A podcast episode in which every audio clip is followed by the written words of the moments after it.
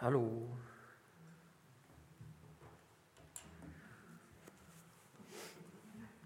So, ich habe auch einen Mund unter der Maske.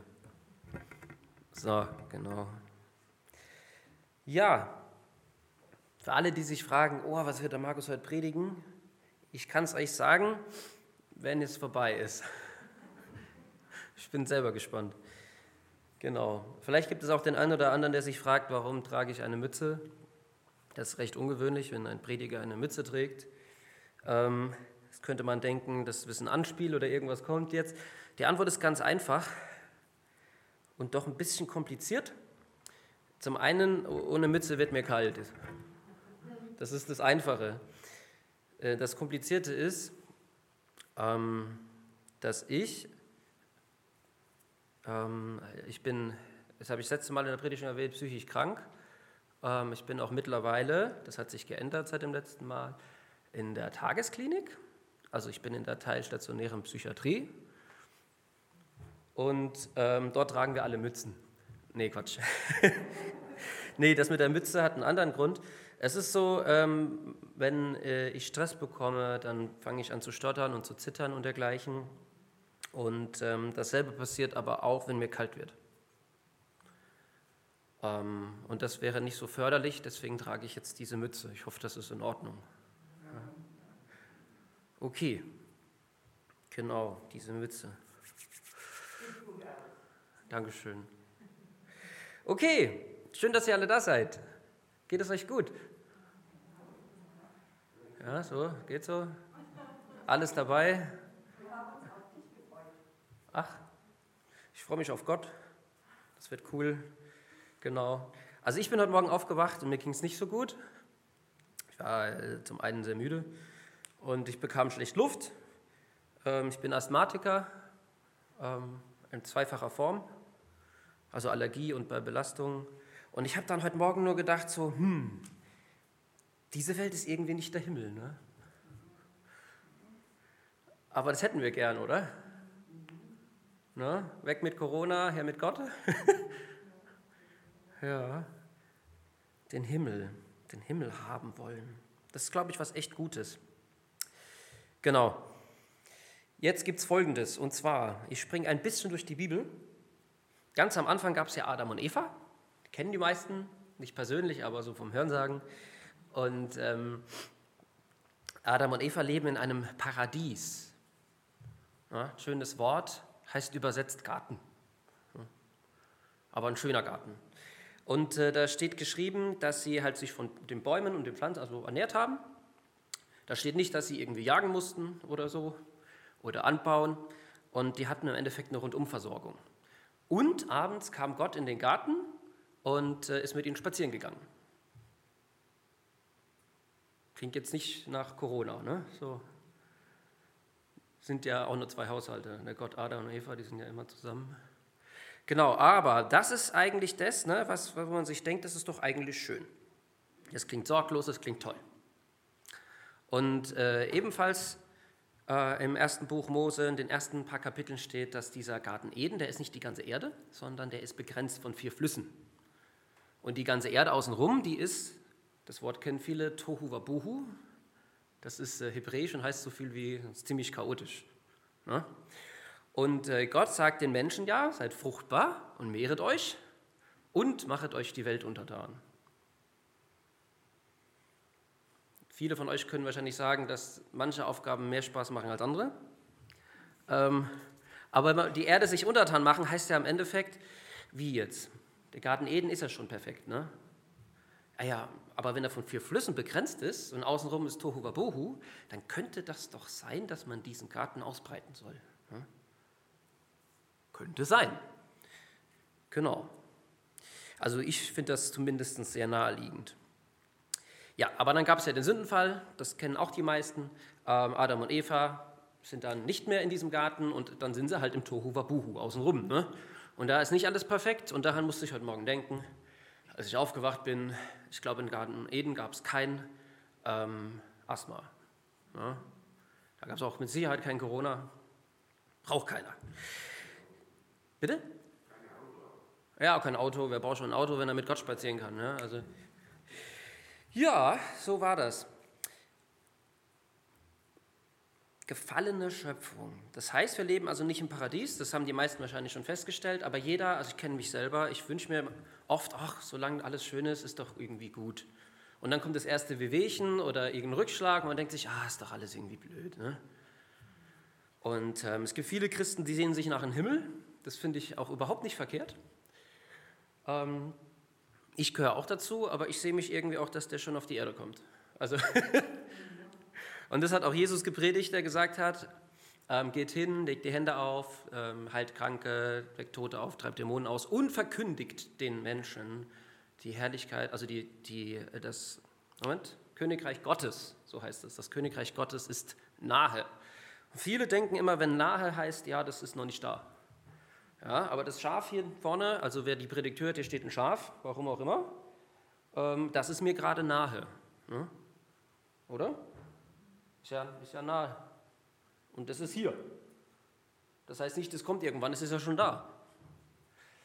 Und ich glaube, dass genau das damit gemeint ist. Wenn Jesus sagt, geht hin, tut das, tut das, tut Wunder, ja, und verkündigt den Menschen, hey, das Reich Gottes ist nahe.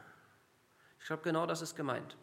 Und dieser Auftrag von damals, von Adam und Eva, ähm, dass man sich die Erde untertan machen soll, im Sinne Gottes, ne, dass es schön wird, ich glaube, das gilt immer noch.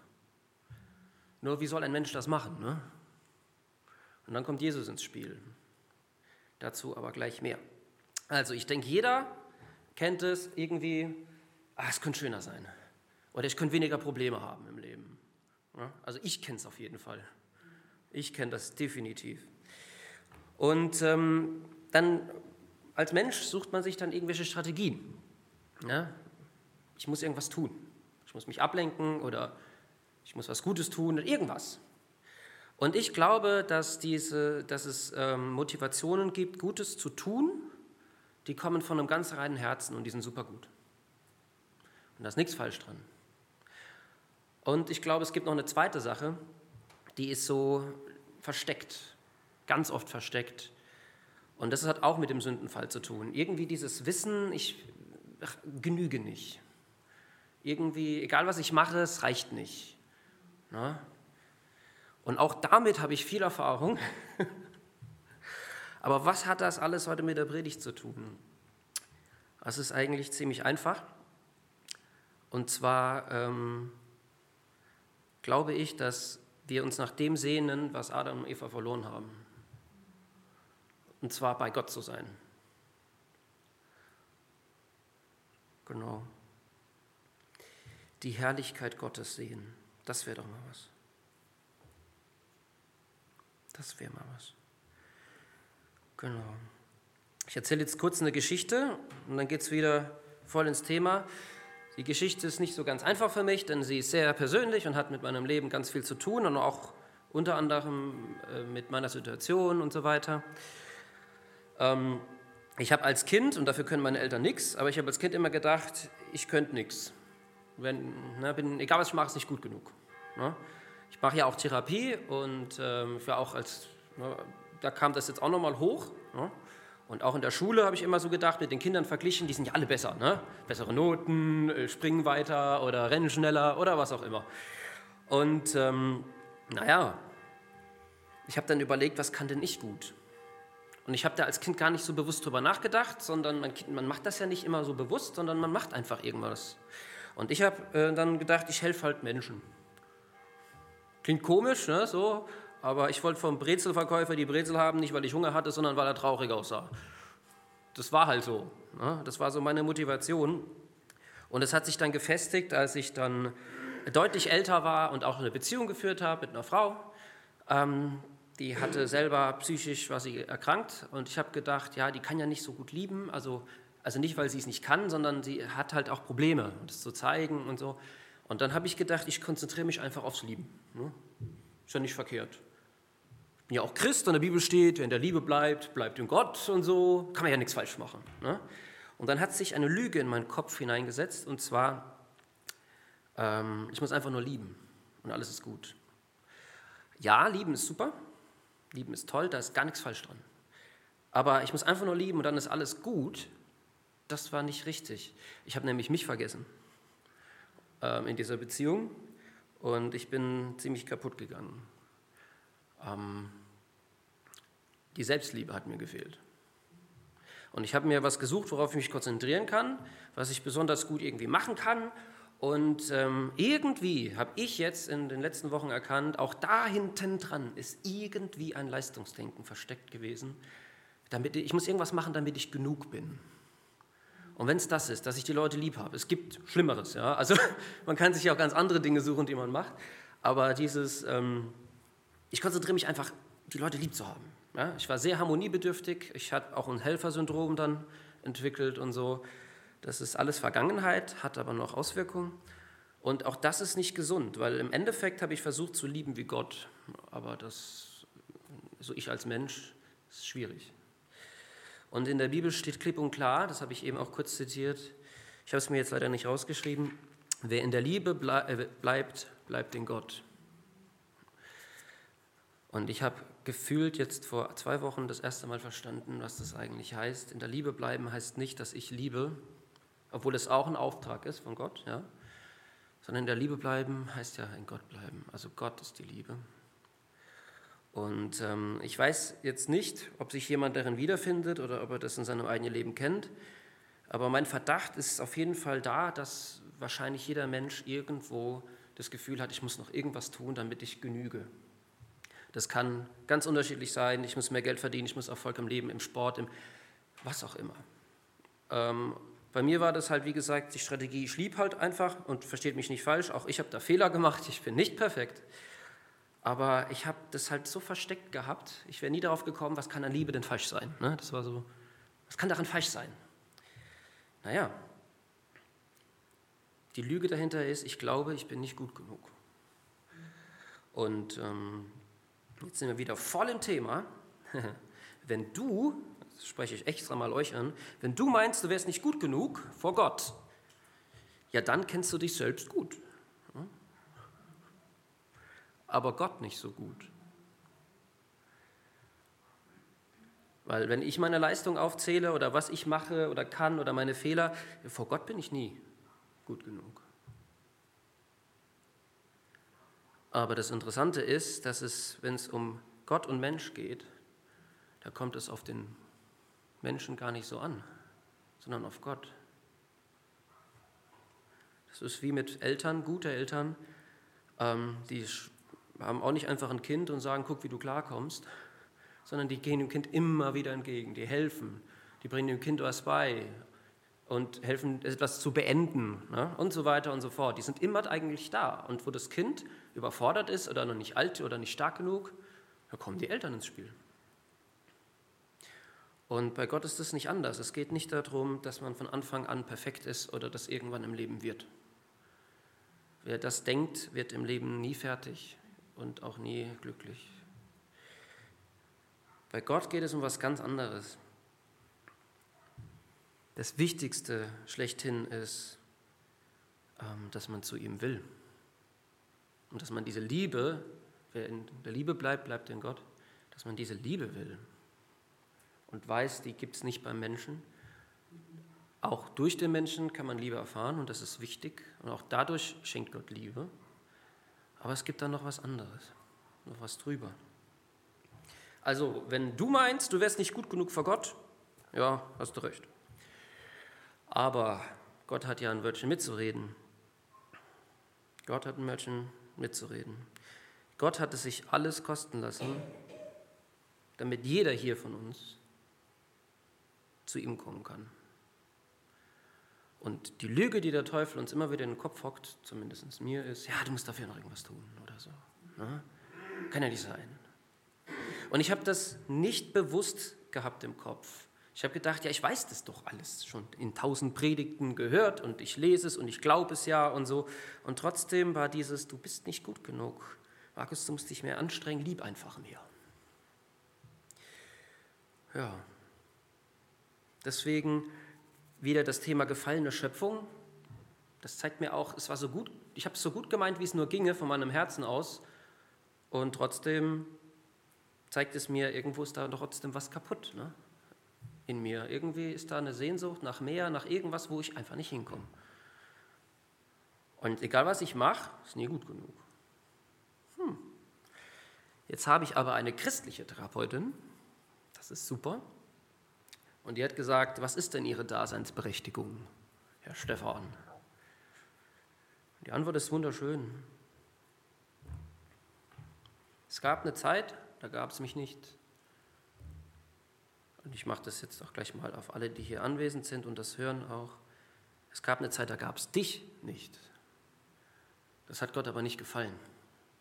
Darum hat er dich gemacht. Das heißt, die Daseinsberechtigung als Mensch ist nicht von unserer Leistung abhängig, sondern von Gottes Leistung. Der hat nämlich gesagt, ich mache jetzt mal einen Philipp. Zum Beispiel. Und das allein reicht, dass du berechtigt bist, hier zu sein. Das, ist, das reicht vollkommen aus. Sind wir deswegen automatisch gut und fehlerfrei? Nein. Aber die Daseinsberechtigung ist, hey, ich bin gewollt. Vielleicht haben die Eltern mich nicht geplant, keine Ahnung, aber meine Schwester und mein Schwager äh, sind mir da ein großes Vorbild und ich bin sehr beeindruckt von denen, wie sie die, ihre Kinder erziehen, wie liebevoll sie das machen. Obwohl das total chaotisch manchmal ist, wenn drei Kinder jonglieren. Ähm, aber ich kann mich noch an die Antwort erinnern, als ähm, jemand zu ihnen sagte, oh, wie ihr euer Kind liebt. Damals der Levi, das erste Kind. Ne? Wie ihr den liebt. Also nicht über den Klee und alles in den Popo blasen, sondern aufrichtig und gesund. Und die Antwort war einfach nur ja. Wir mussten ja auch fünf Jahre auf ihn warten. Das zeigt mir als Mensch, nur weil zwei Menschen sich eins sind und ein Kind wollen, entsteht es nicht einfach. Manche wollen kein Kind und es ist da. ne? Hm. Das zeigt mir, der Mensch hat eine Mindestbeteiligung an dieser Sache, damit das funktioniert. Aber ob Leben entsteht, das entscheidet der Mensch nicht selbst. Das entscheidet Gott. Das heißt, jeder, der hier ist, ist gewollt. Uneingeschränkt. Völlig egal, was jemand gesagt hat, völlig egal, was ihr glaubt, ihr seid gewollt, sonst gäbe es euch nicht. Und das allein ist erstmal genug. Jetzt geht es weiter. Daseinsberechtigung ist geklärt. Aber trotzdem gibt es ja immer noch diese Vorstellung, es gibt das Paradies, also damals Adam und Eva, und es gibt auch den Himmel. Ja, Zukunft. Und es gibt die Zeit dazwischen. Und die ist irgendwie anstrengend, ermüdend oder da kann man sich auch schlecht fühlen und Fehler machen. Ja, und in der Zeit dazwischen, was macht man da?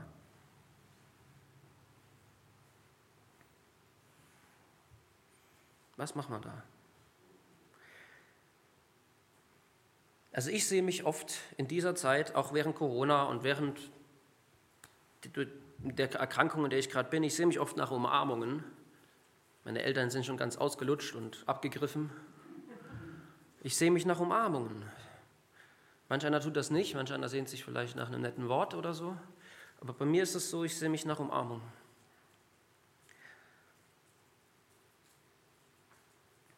Gut, ich bin auch Single. Seit fast elf Jahren. Ähm, vielleicht kann man das auch verstehen, dass man sich dann irgendwie nach Nähe sehnt. Ne? Und ähm, ja, ich sehe mich nach Liebe. Ich habe in meiner letzten Beziehung sehr viel davon gegeben und mich selber vergessen und habe seitdem auch ein großes Defizit daran. Okay. Ich sehe mich nach Freude, die habe ich oft nicht. Ich sehe mich nach Heilung, die brauche ich definitiv. Ich sehe mich nach Annahme. Und ich sehe mich aber auch nach Erfolg im Leben irgendwie. Ne? Ich sehe mich nach Bestätigung, ich sehe mich nach Geborgenheit. Und ich weiß nicht, findet ihr euch da drin irgendwo wieder? Sehnt ihr euch auch nach, danach? Das Tolle ist, jeder, der sich nach sowas sehnt, sehnt sich im eigentlichen Sinne nach Gott. Die Bibel sagt, Gott ist Liebe. Sie stellt den Heiligen Geist vor als den Tröster. Und Jesus ist der Retter aus allem und der Freund. Das heißt, diese ganzen menschlichen Dinge, die sowohl Christen wie auch Nichtchristen sich wirklich danach sehnen, Das ist alles irgendwie in Gott vereint. Und es ist wunderschön, selbst im Alten Testament ähm, kann man darüber stolpern. Es gibt eine absolute Lieblingsstelle in der Bibel, die ich habe. Es gibt einige, aber die ist auch ganz besonders. Und zwar ist das in 2. Mose 33, Vers 18 und die folgenden. Da steht Mose Gott gegenüber ja, auf der Erde. Also die reden irgendwie, scheinbar ist Gott nicht so ganz sichtbar oder so, aber sie unterhalten sich. Und ähm, das ist nach dem Auszug aus Ägypten, also dass man das kurz mal einordnen kann. Die Israeliten sind alle raus, ähm, mit Mose unterwegs, kommen zum Berg Horeb, es gibt die zehn Gebote, dann wird gesagt, wie man das heilige Zelt bauen soll, das machen sie auch und so weiter und so fort, das Zelt der Begegnung. Und dann begegnet Gott ähm, dem Mose. Ja? Die unterhalten sich. Tolle Vorstellung. Bisschen erschreckend auch. Und es gibt diese Stelle, wie gesagt, 33, Vers 18, da sagt Mose, und er sprach, lass mich doch deine Herrlichkeit sehen. Jetzt ist die Frage, was ist denn Herrlichkeit eigentlich?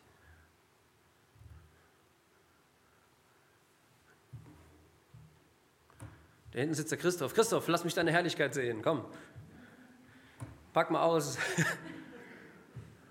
hm, was ist Herrlichkeit? Ich meine, bei Gott denkt man sich, das muss ja was Schönes sein. Das muss doch prunkvoll oder ergreifend oder was auch immer. Aber es muss doch irgendwie schön sein, oder? Im Hebräischen ist das Wort für Herrlichkeit Kafbode. Ich weiß nicht, ob ich es richtig ausspreche. Kafbode. Und das heißt tatsächlich, wörtlich übersetzt, Gewicht. Gewicht oder Schwere. Dann denkt man sich, Gott zeigt mir deine Schwere, das klingt ein bisschen komisch. Ähm, aber das hat tatsächlich seinen Sinn, weil in der Bibel, wenn das auftaucht, dass Gottes Herrlichkeit irgendwo sich sichtbar macht, da kann man das ganze Alte Testament durchlesen, da fallen die Leute immer auf den Boden. Gibt es eine Stelle, da wird der Tempel eingeweiht, der Tempel Salomos. Und die Priester können ihren Dienst nicht verrichten und die Menschenmenge von draußen auch nicht und alle liegen auf dem Boden, weil die Schwere Gottes da ist. Herrlichkeit. Keine Ahnung. Was kann man sich darunter vorstellen? Das Schönste ist, wenn man in der Bibel eine Frage aufploppt im Kopf und im nächsten Satz wird sie beantwortet. Und das ist hier auch der Fall, deswegen lese ich weiter. Nochmal, Mose sprach, lass mich deine Herrlichkeit sehen. Und Gott antwortet, ich werde alle meine Güte vor deinem Angesicht vorübergehen lassen. Und ich werde den Namen des Herrn vor dir ausrufen und ich werde begnadigen, wen ich begnadigen werde. Und ich werde mich erbarmen, wessen ich mich erbarmen werde. Gott beschreibt hier seine Herrlichkeit als Güte. Und wir sind im Alten Testament. wir sind ja nicht, Jesus ist gestorben und alle können jetzt zu Gott kommen und so, sondern damals war das etwas schwieriger. Und trotzdem, als Mose bittet, zeig mir doch deine Herrlichkeit, sagt Gott, ich werde all meine Güte vor deinem Angesicht vorübergehen lassen. Ich werde den Namen des Herrn ausrufen und ich werde begnadigen, wen ich begnadigen werde und ich werde mich erbarmen, wessen ich mich erbarmen werde. Güte, Gnade und Erbarmen.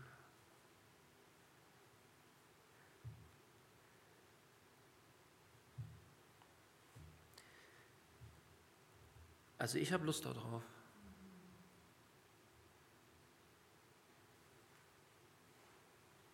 Das will ich haben. Wenn so die Herrlichkeit Gottes aussieht, dann ist die ja gar nicht gefährlich. Ne?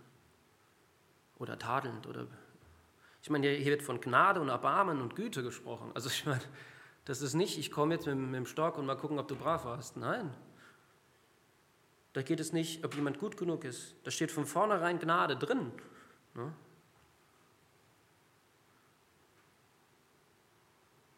Ich werde all meine Güte vor deinem Angesicht vorübergehen lassen. Ich bin ja ein Fuchs, ich will dann wissen, was Güte ist. Das Oxford, äh, der Oxford Duden sozusagen, der hat das sehr schön definiert. Da gibt es zwei, auch im Deutschen übrigens. Ich habe nur die andere Formulierung genommen, weil ich sie schöner finde, aber es ist tatsächlich inhaltlich das Gleiche. Im Deutschen und im Englischen gibt es zwei Definitionen von Güte. Das erste ist auf seine Mitmenschen gerichtet milde, freundliche, von Wohlwollen und Nachsicht bestimmte Gesinnung. Milde, Wohlwollen und Nachsicht. Das zweite, die zweite Bedeutung ist, beschreibt eine Beschaffenheit, eine Qualität, zum Beispiel von Waren. Man kennt es, die Güte einer Ware. Und ich finde es so toll, dass diese zwei Beschreibungen von Güte auf Gott zutreffen. Gottes Qualität, seine Güte, die ist ja phänomenal. Ne? Und er nennt sie, also übersetzt, freundliche, milde, Wohlwollen, Nachsicht. Beim Teufel sieht es ganz anders aus. Der ist äh, machthungrig, gierig, was weiß ich, Hauptsache Einfluss und ich bin toll und bla. Ne? Und bei Gott ist es total sich verschenkende Güte. Ja, das ist ja auch logisch, weil Gott ist stärker und mächtiger und der, der am stärksten und am mächtigsten ist, der kann sich am ehesten auch Großzügigkeit leisten. Ne? Also Güte. Also ich sehe mich nach dieser Herrlichkeit. Ich will diese Güte haben und ich glaube, es ist ganz, ganz wichtig, dass wir ähm, ein jeder Mensch, so gut er kann, wo er auch immer er steht, dass er Lust darauf bekommt. Nicht auf irgendwann, na, ich muss aushalten und irgendwann bin ich halt im Himmel. Und dann ist alles rum. Amen dazu, das soll niemandem genommen werden. Macht das genauso weiter. Aber fangt an zu beten, wenn ihr wollt. Herr, zeig mir deine Herrlichkeit.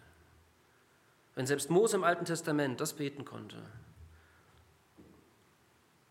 der noch nicht ähm, Jesus angenommen hatte, konnte er ja gar nicht. Ne? Wenn selbst er das beten konnte, gut, Mose war bei Gott schon bekannt damals, ne? aber das sind wir auch. Ein jeder, der an Jesus glaubt, seinen Worten vertraut und ihm nachfolgt, den gab er das Recht, Kinder Gottes zu heißen. Ein Kind kennt der Papa.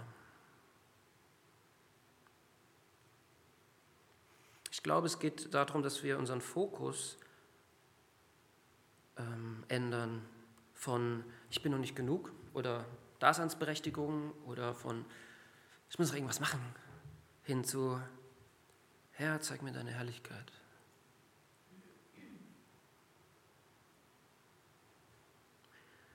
Warum?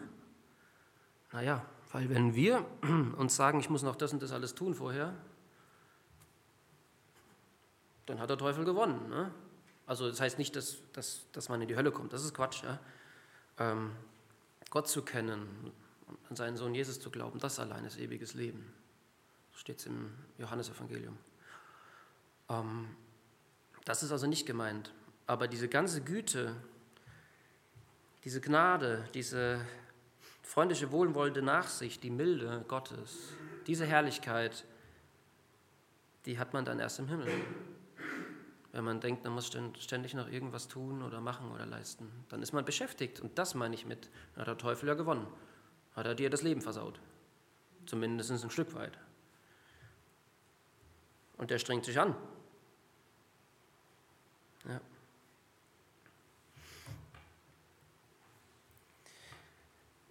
Ich werde jetzt noch etwas erwähnen, das habe ich nicht ausgearbeitet, deswegen hatte ich vorhin auch schnell viel am Handy rumgemacht und geguckt, ob ich die Bibelstelle finde.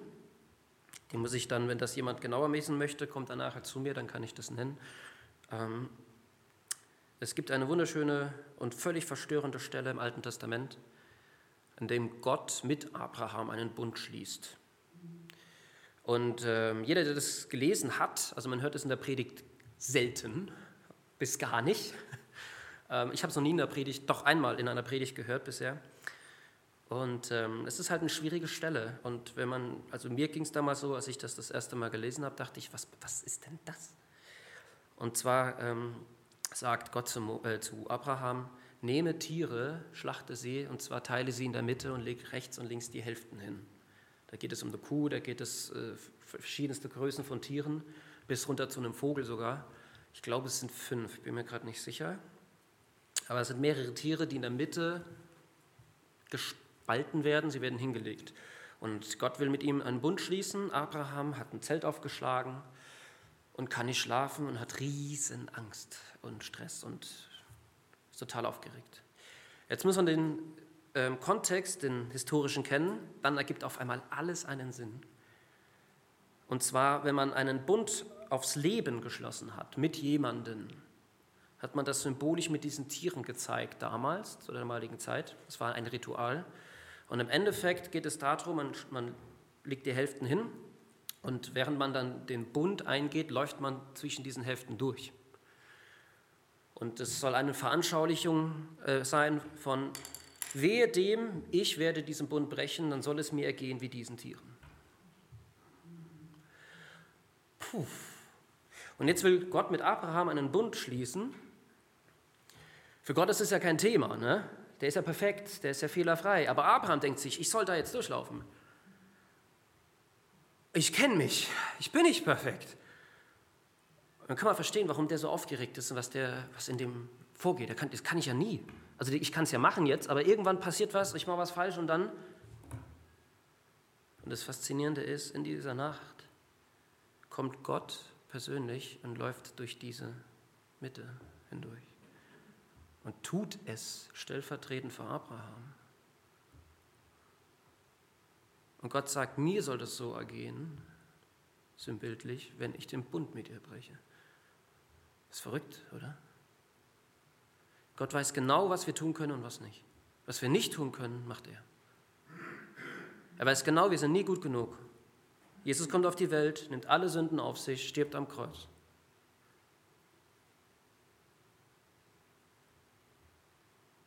Wenn du denkst, du bist nicht gut genug, dann stimmt es nur, wenn du Jesus noch nicht angenommen hast.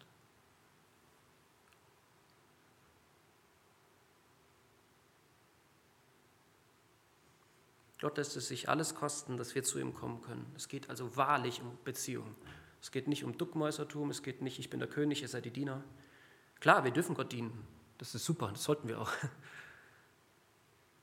Aber eines ist mir beim Bibellesen und vor allem in meinem Leben aufgefallen. Am besten erlebe ich Gott, wenn ich irgendwas für ihn tun möchte oder durch ihn oder Predigten oder Musik, äh, Lobpreis oder was auch immer, Seelsorge. Das meiste Gute geschieht dann, wenn ich es nicht für Gott mache, sondern mit ihm. Ich mache es ja trotzdem noch für ihn auch, ja. Aber nicht ich mache was für Gott und dann gucken wir mal, wie gut es ist und wenn es nicht so gut wird, bete ich noch schnell her, bitte füll den Rest aus. Nee, ich glaube nicht, glaub nicht, Gott ist Gott von unserem Rest. Ich, ich glaube nicht, dass er der Reste Gott sein will, sondern er will der Gott vom ganzen Leben sein. Und deswegen ähm, funktioniert es bei mir, wenn ich sage, okay, jetzt ist Predigten dran, ja, hm, Gott, dann sag mal, worüber. Weil ich kann mir jetzt irgendwas ausdenken, aber wenn das nicht dran ist, ne, das kriege ich bei vielen Sachen in meinem Leben noch nicht hin. Ähm, aber dieses Hey, mit Gott, für Gott und durch Gott, aber auch mit ihm. Nicht durch Herr und nicht durch Kraft, sondern durch meinen Geist spricht der Herr, der Herrscher.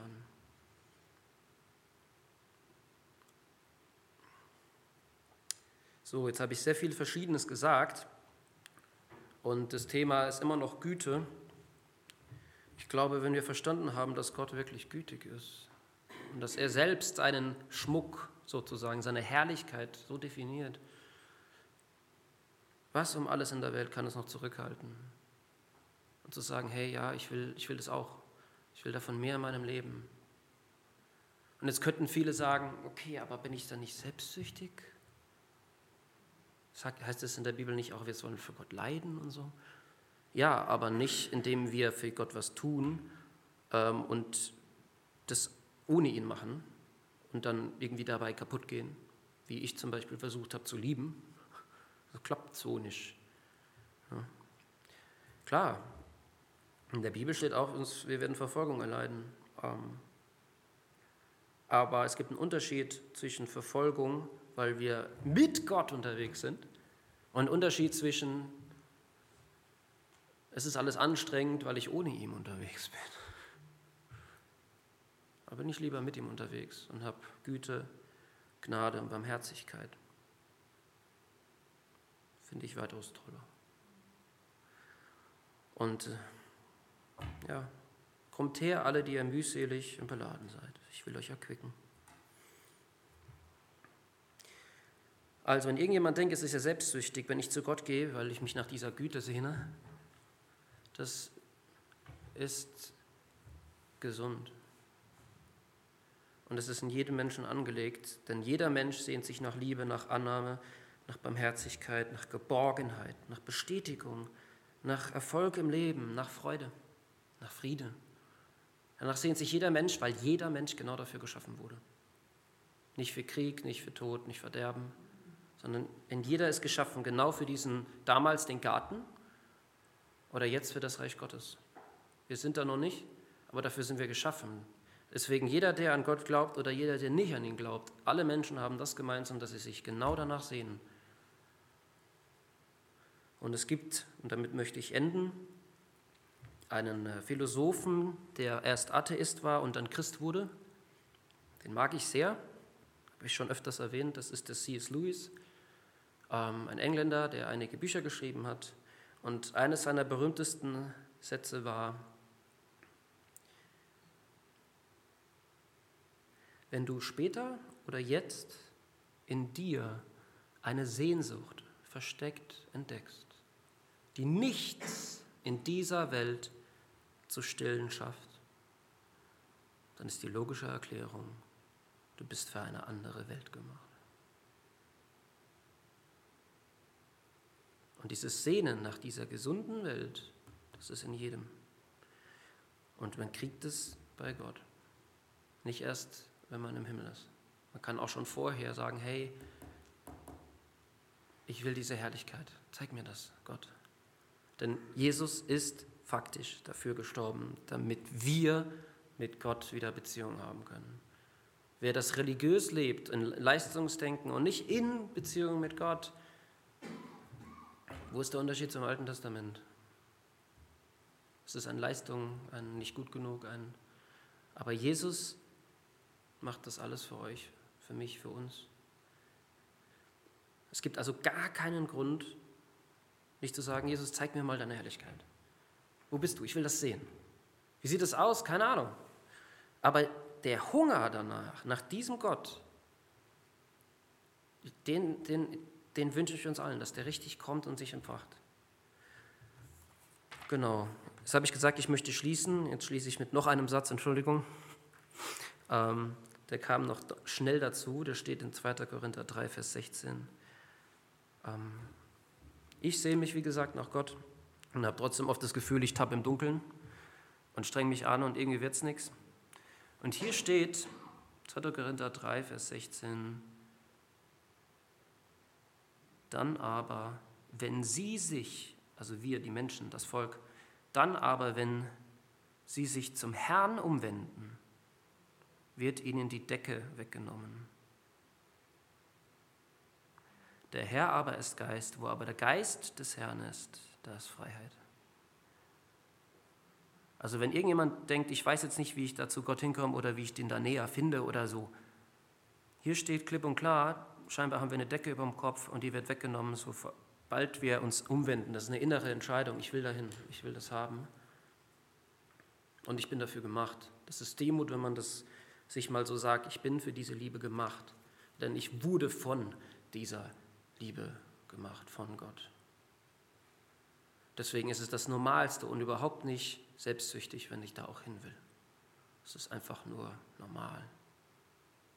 Deswegen keine falsche Demut, keine Scheu. Jesus ist für jede Schuld gestorben. Und Gott ist, Gottes Herrlichkeit ist Güte, Barmherzigkeit und Erbarmen. Von daher wünsche ich euch und mir allen einen ganz neuen und großen Hunger nach diesem Gott. Und, das fängt wirklich damit an, einfach zu beten, Herr, zeig mir das, zeig mir das, zeig mir das. Zeig das sofort? Keine Ahnung, finden wir es raus.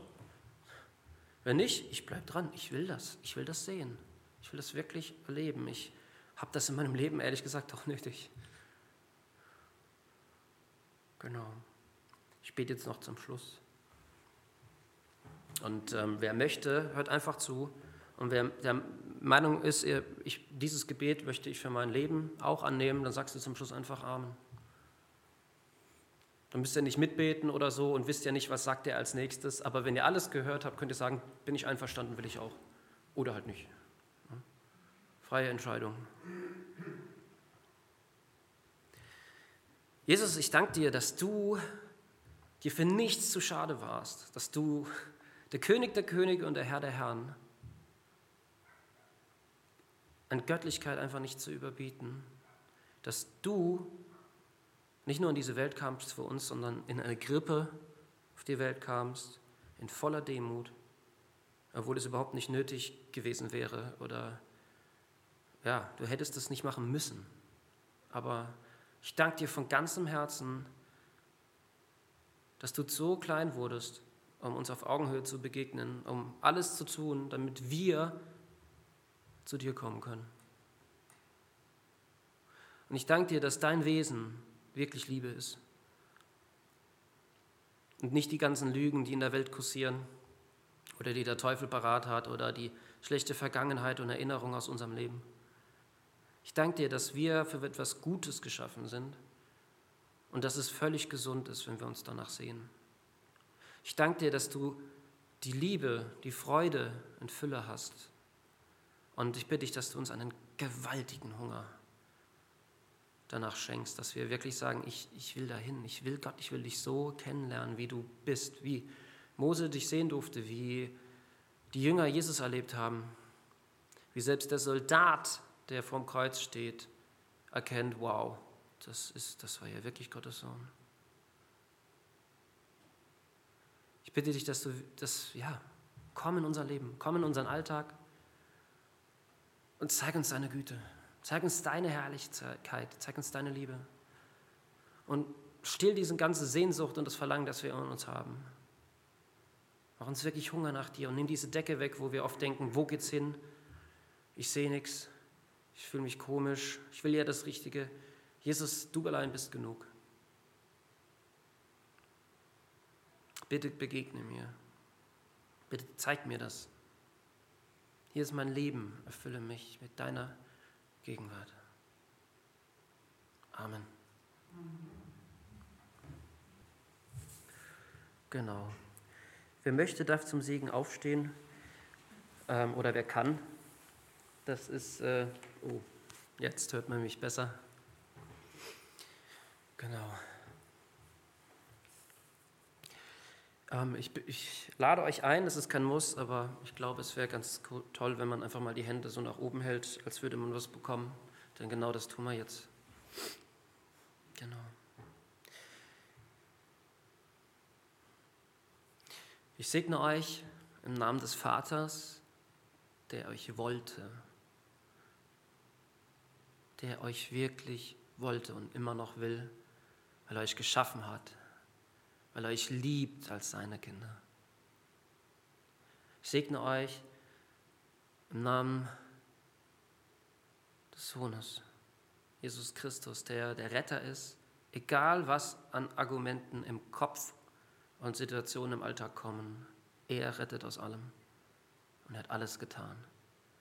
Er gibt dir freundschaftlich die Hand, umarmt dich wie ein Bruder und sagt, komm mit. Ich habe so viel Gutes für dich. Ich segne dich mit dieser Begegnung, mit dieser Vertrautheit, die sich Jesus alles hat kosten lassen damals. Er ist gestorben für dieses Privileg. Ich segne euch im Namen des Geistes, der uns gegeben ist von Gott.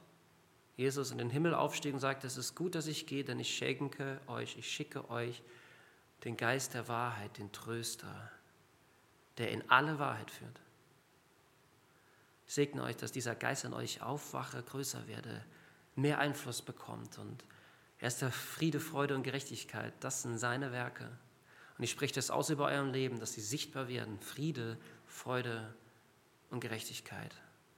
Ich segne euch mit, ja, mit dieser geballten Kraft, mit dieser großen Güte, mit diesem verschwenderisch wirklich verschwenderisch hingebenden, selbstaufopferndem Herz Gottes, damit ihr erkennt, über alle Lügen hinweg, über jede Halbwahrheiten hinweg, wie wertvoll ihr seid für Gott.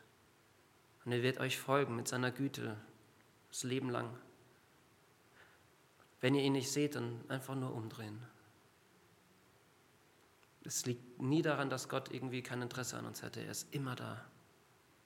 Segne euch mit der Gewissheit, dass ihr jederzeit, egal wann, sagen könnt, hier bin ich Herr, ich habe keine Ahnung, was los ist, aber hier bin ich, bitte, bitte, erfülle mich. So segne ich euch mit der Güte Gottes. Im Namen Jesus, Amen.